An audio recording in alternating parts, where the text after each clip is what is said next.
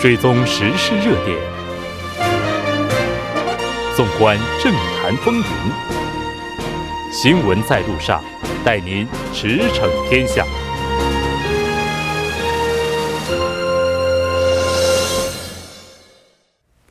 了解最新热点焦点，锁定调频10.3 新闻在路上。 接下来的半个小时将为您带来此时此刻主要新闻， 聚焦分析以及百家谈。 广告过后马上回来。 您的参与我们的动力， 参与我们的节目， 您可以通过手机短信的方式 发送短信至 井号1013， 每条短信收取 50韩元 的通信费用。 您也可以登录我们的官网 tbs.seoul.kr 收听更多回放。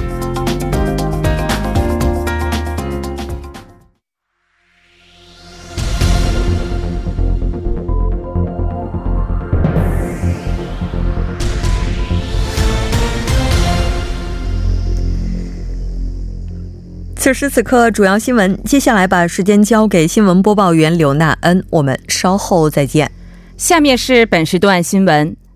今天韩国外交部长官 康金和抵达北京后， 将与日本外相河野太郎、 中国外长王毅出席 第9次韩中日外长会议。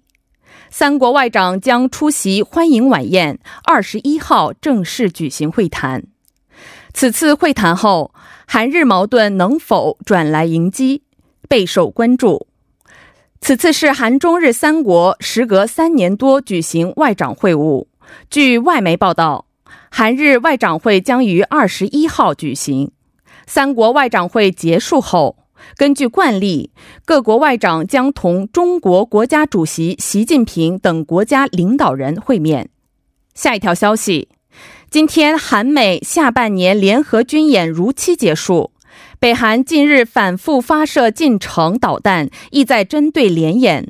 北方的武力示威能否就此停止引发关注。 韩国军方人士 19号透露， 从 11号开始 分2个阶段进行的本次演习 只是通过计算机模拟方式而进行， 并未实际出动兵力和作战准备， 只在检验韩军收回战时作战指挥权所需的初始作战能力。 军方将在10月举行的韩美军事委员会会议和安全会议上汇报验证结果。 下一条消息， Y G 娱乐公司原代表梁炫熙 和 P I G B A N K 原成员胜利， 因涉嫌赌博、 非法换汇等多项犯罪， 被警方下达了出国禁令。 警方表示， 最近首尔地方警察厅智能犯罪调查队 以涉嫌违反多次赌博以及外汇交易法 被立案的梁前代表和胜利 申请了 禁止出国令， 并得到了法务部的批准。 下一条消息， 今天教育部和韩国教育课程评价院表示， 将从今年 11月 14号开始 接受 2020年 高考报名申请， 报名时间为本月 22号 到下月 6号。 申请书可提交到 1线高中 或全国 86个 考试地区的教育厅。 具体报名时间为 星期一到星期五的 上午9点至下午5点。 以上就是本时段新闻。 接下来马上为您带来我们今天这一时段的聚焦分析。 美国国务院对北特别代表比根 从今天开始开启他的访韩行程。 那韩国、中国、日本 今天也是在北京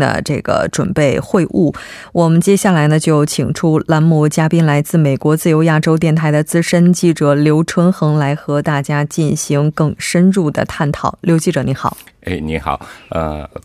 听众大家好。 非常高兴和您一起来探讨咱们今天这个话题。 我们看到这个时间点在今天是韩美联合军演结束。 对， 然后结束的当天比根代表是来到韩国。 那这次的话他的行程我们看到还不短呢，是怎么安排的呢？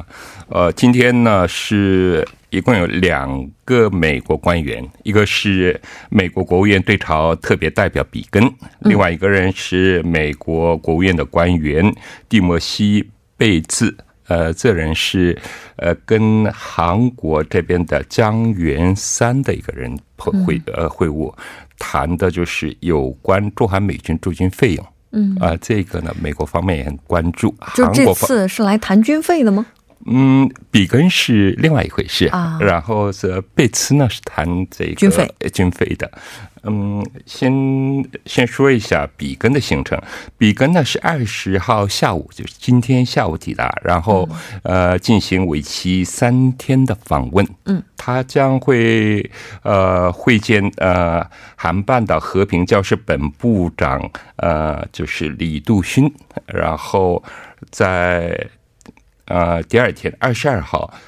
青瓦台国安次长金炫中，然后他还要可能会会见一些统一部的官员，另外我们期待他可能在板门店会见朝鲜的官员，因为他们曾经在6月底的时候，金正恩和特朗普在板门店有过会晤，他们当时呢就说要继续进行所谓的第3次特金会。而且在这个月初的时候，这首脑之间不是还有这个亲笔信的互相的传达吗？对，当时据呢特朗普透露的是非常漂亮美丽的一封信，他所有接受的信都很漂亮。对，然后他里面说到是金正恩对于试射导弹短程导弹呢表示抱歉，然后呢在韩美联合军演结束之后呢，他的这个导弹试射就会结束。这韩美联合军演今天结束了，所以他这个导弹的试射也可以告一段落哈。然后有这样一个美丽的亲笔信之后，所以现在比根这次访韩期间是不是会在板门店会见北韩方面的相关人士，现在我们看到各方也都是非常关注的。所以他这次的主要任务是什么呢？他的主要任务到底是来和韩国进行沟通的呢，还是说准备开启下一轮和北韩的事务协商呢？我想是主要目的是跟朝鲜方面协调下一轮的特金会。但是我们上一次他5月的时候到韩国来的时候，也跟那个金玄中呢有过会晤，当时就是说，对于以朝鲜的对话，以朝鲜的所有的这些美朝之间的这一些关系呢，我们共享它的内容，所以是这应该是跟韩国方面有一个交流，然后呢跟朝鲜方面有一个磋商。那这么看起来的话，他此行就北韩相关这个目的是更大一些的，我们认为是更大一些，但是媒体报道里面没有说到他会见朝鲜的官员，会见哪一位，也没有具体的爆出他会见朝鲜官员的行程。所以说是不是会见，然后目前可能还是一未知数，还没有公开哈。那当然这个咱们刚才也提到了，说他这次访韩是否会落实6月30号板门店3方会晤的协议呢？目前这应该说也是在这3天的时间里会有一个结果。这个联合军演在今天结束，这段时间这个北韩的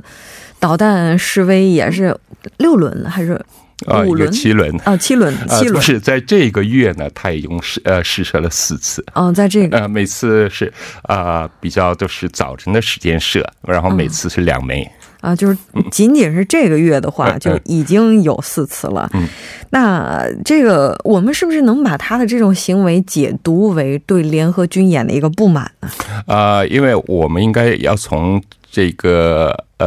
从另一个角度来说的话呢，美国是一个非常大的国家，它的一个GDP 呢是20多万亿美元，然后朝鲜相对来说非常微不足道，然后呢一个大的一个这么一个经济体的军事能力，然后跟韩国进行一个军事演练，然后这个演练呢以前呢叫做自由卫士军演。然后呢后来改成19-2同盟，后来又改成韩美指挥部演练。不管怎样呢，对一个小国来说，你的大国的军演呢对他们有一种非常大的威胁力，所以是他们一贯的对于韩美联合军演都有是非常就是批评，然后甚至谩骂。所以是这是朝鲜一向的对于军演的立场。对，他对于军演的立场这一向如此哈，但我们看到今年这个态度是跟以往相比是有一些变化的。那甚至也是直接公开的对韩国进行抨击，然后还说就像以前那样，联合军演结束之后，北韩和美国开始进行协商，完了之后韩国坐收渔翁之利，这样的事儿以后不要想了。没有，这是朝鲜说的话，你不要都相信他，因为他是有一个朝鲜的一个政府机构，然后还有一个不是祖平通嘛，还有一个是他们的劳动党。另外还有一个军部，当然这是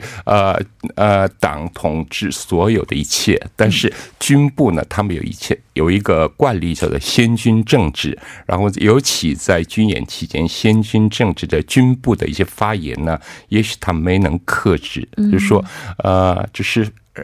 军部有一些不满，他们要克制，要说出来。可能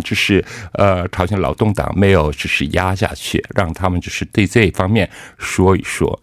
我想这次过了这个军演20号结束以后呢，应该会稍微这个嚣张的，很谩骂的这种程序呢，应该会消下去。也就是说，这个他嘴上说着韩国不要再想什么坐享其成了，但其实真的，一旦开始协商之后，对于韩国来讲，那也是非常重要的相关方之一哈。当然，韩国是非常重要的。我们知道，对于朝核问题的解决，以前是六方会谈，他们依靠中国的斡旋，但是这一次促成2次、3次，其实加上板门店是3次特建会呢。其中斡旋于中的是韩国。他们也知道这个情况啊，所以他前一段时间那发言就祖平通呢，也就是说而已哈，就不要太当真。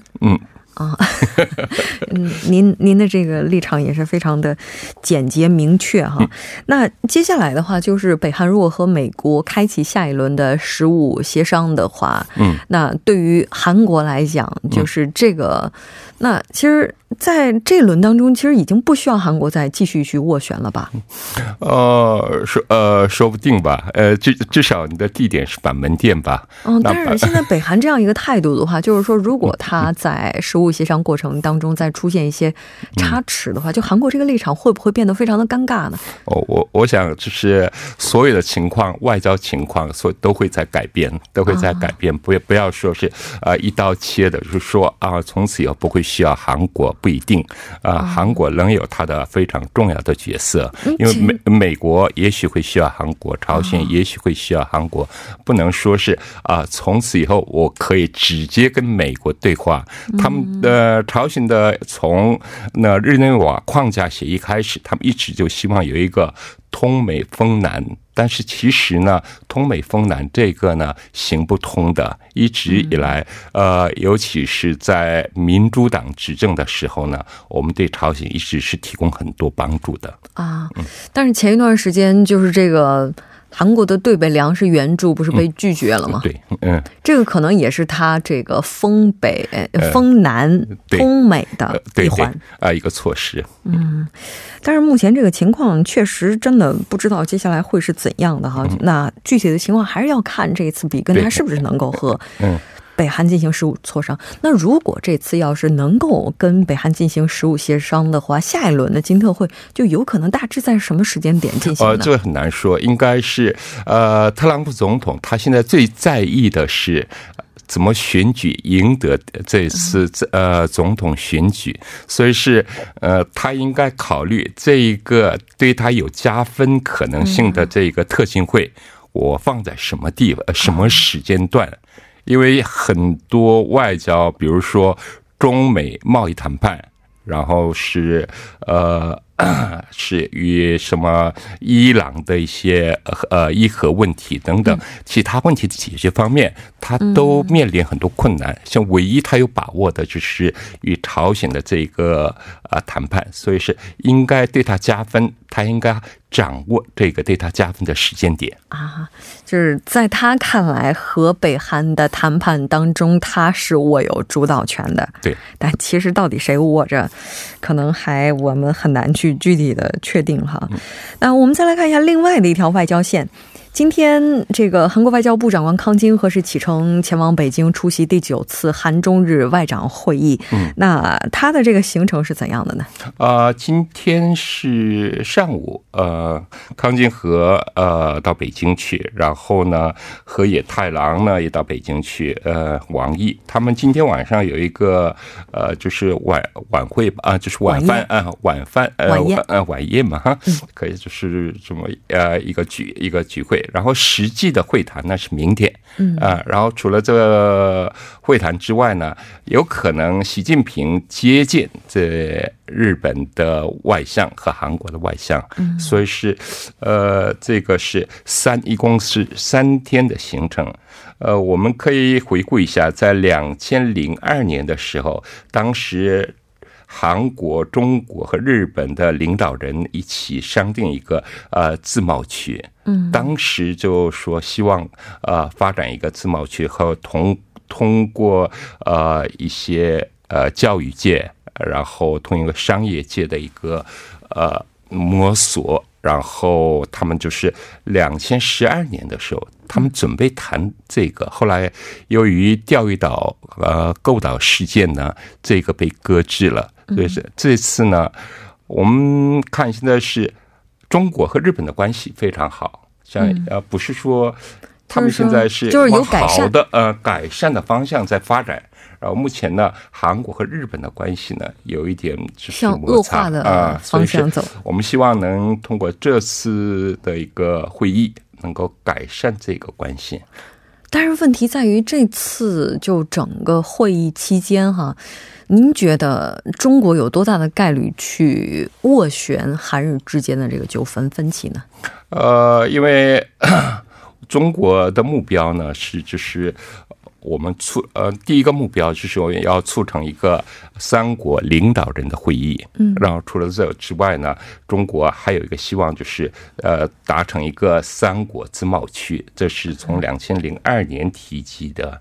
这个假如是有时间的，我们可以继续谈一下。现在是美洲加美国和加拿大，它的一个 GDP 总和是22万亿。然后呢，韩国、中国和日本加起来是20万亿，比美洲少了差不多2万亿。然后呢，欧洲是18万亿多一点。然后英国假如是脱欧的话呢，他们就剩下16万亿。所以是，假如是韩、中、日三国，假如是能形成一个自贸区来说呢，我们有可能就是发展比美洲还快一点，有可能可以有一个就是赶超美国的一个基础。所以是中国呢希望发展这方面的，在这一方面做努力，所以是希望韩国和日本可以能化解两国之间的矛盾。但是能不能化解呢，就是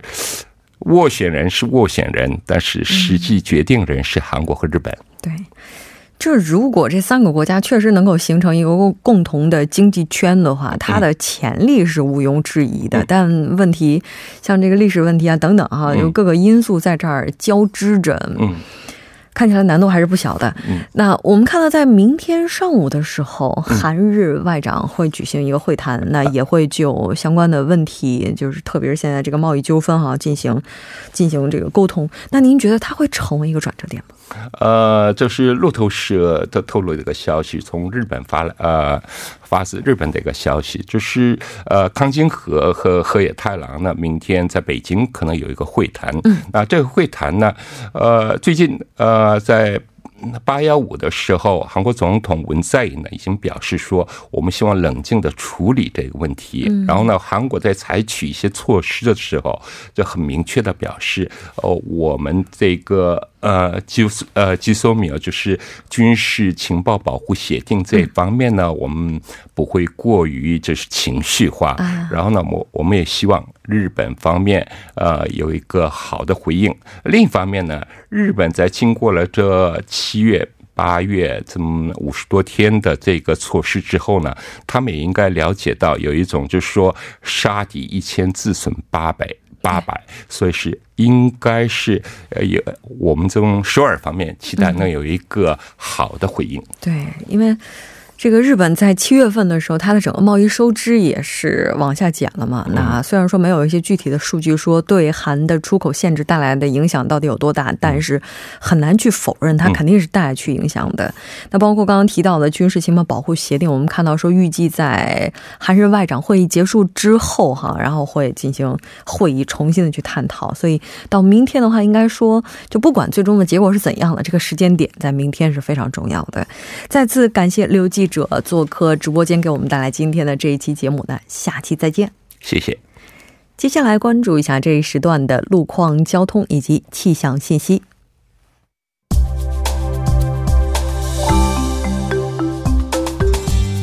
大家晚上好，这里依然是由连燕为大家带来最新的路况与天气信息。现在是晚间7点51分， 我们来关注一下目前路面上的情况。信州大桥北端至南端路段，稍过南端的一车道上发生了汽车追尾事故，受此影响后续路段道路拥堵。 内部循环路圣水大桥至城山大桥路段，稍过月谷交叉路的一车道上发生的汽车追尾事故 已经得到妥善处理，受此影响后续1公里区间道路拥堵。 下面一则是交通管制的消息。 8月26号到9月2号， 晚间11点到第二天凌晨5点， 内部循环路圣水大桥至城山大桥方向 红之门隧道将会进行道路设施维修的作业， 该方向3个车道中1至2个车道将会进行交通管制， 还请各位车主们参考以上信息，提前计划出行路线。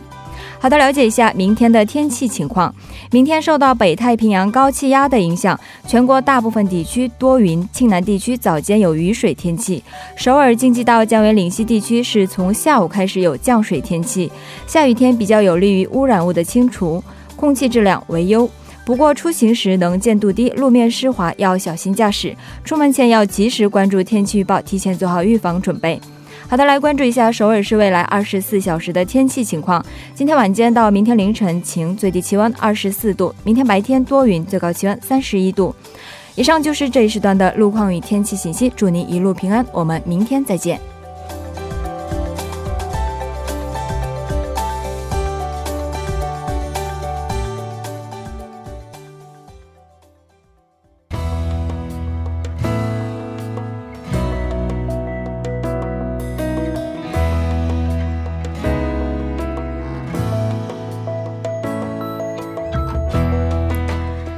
去年12月， 发生在中南泰安发电厂的非正规职员工死亡事件， 相信对于不少朋友来说应该是记忆犹新。 事故发生之后， 我们看到发电站方认为事故主要原因归咎于死者没有遵守安全守则。 为了查明真相和防止悲剧重演， 政府成立了火力发电站特别劳动安全调查委员会。 那在日前呢， 委员会也是发布了调查结果， 表示事故并不是只是个人的失误， 而在于雇佣结构上存在的漏洞， 导致安全管理上出现疏忽。 依然有很多的劳动者在今天， 包括外国劳动者呢， 是在安全隐患四伏的第一线工作， 他们的安全又有谁能来保障？ 对此大家怎么看？ 我们来听一听。 大家好，我是首尔大学的在读研究生。我觉得看了这个新闻之后， 首先觉得很可惜， 而且很痛心， 因为这个其实本来就是一个完全可以避免的一个悲剧。 那因为企业管理者他们首先可能对正规职还有非正规职的一种可能是差别待遇吧， 因为最近这个问题在韩国也是闹得比较凶。 还有一个方面就是他们的安全意识，其实对于这个一线的工人也好，或者一些稍微带有危险作业的一些这个工种，他们这个岗位的这个安全问题存在的一种忽视。那我觉得其实不管这个是什么样的企业，最重要的其实还是安全问题。那么作为领导者呢，如果要是在这方面的意识能够加强，然后能够提前的就是进行定期检查也好，或者是重视大家反映出来的这个问题也好呢，多进行的修正，那么这样类似的事情就可以避免，或者是可以很好的预防。也是希望说这位工人的这个死亡呢，可以给这个说相关企业敲响一个警钟，避免以后类似的事情、类似的悲剧再度的发生。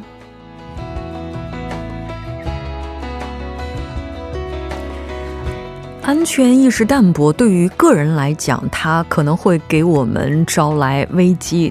但安全意识淡薄对于一个组织而言，它可能会给更多的人带来危机。那当然，我们也希望相关的这些事后的工作不是亡羊补牢，为时已晚。今天的节目就是这些了。责任栏目监制韩道润，责任编辑董爱颖、张一娜，感谢您的收听，我们明晚同一时间依然陪您在路上，我是木真。